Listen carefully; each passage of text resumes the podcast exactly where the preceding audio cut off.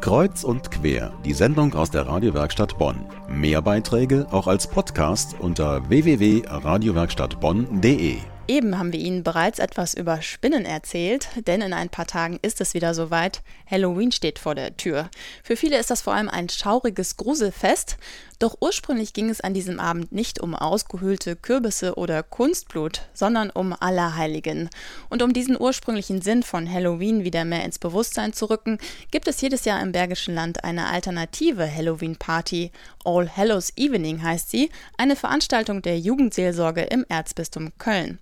Projektleiterin ist Diözesanreferentin Katja Birkner. All Hallows Evening ist eine Veranstaltung, die eben die Jugendlichen einlädt, das Original an dem Halloween-Abend zu feiern, nämlich die Nacht vor Allerheiligen, die für uns als Christen äh, sehr wichtig ist, dass wir ähm, an dem Allerheiligen-Tag die Heiligenverehrung vollziehen. Denn ursprünglich bedeutete Halloween der Abend vor Allerheiligen, eben All Hallows Evening. In Altenberg geht es daher heute Nacht um Feiern und Beten. Wir möchten halt besonders auf diese Menschen hinweisen, die in unserer Überzeugung und unserem Glaubensverständnis nach sehr wichtige Menschen sind, auch Figuren mit besonderem Licht für unser Leben.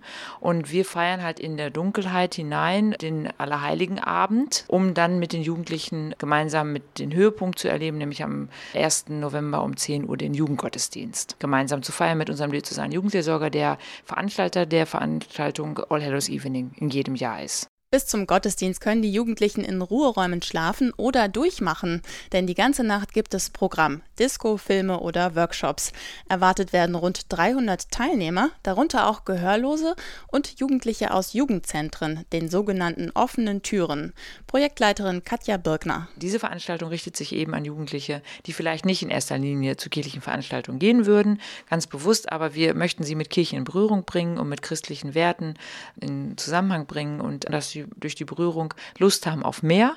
Das ist bei den Jugendlichen so, die da seit vielen Jahren hinkommen, weil sie da einfach erleben, dass das auch ihrem Leben gut tut. Ursprüngliches Halloween in Altenberg. Jugendliche aus dem ganzen Erzbistum sind eingeladen, am Mittwoch mitzufeiern. Auch die Bonner sind willkommen.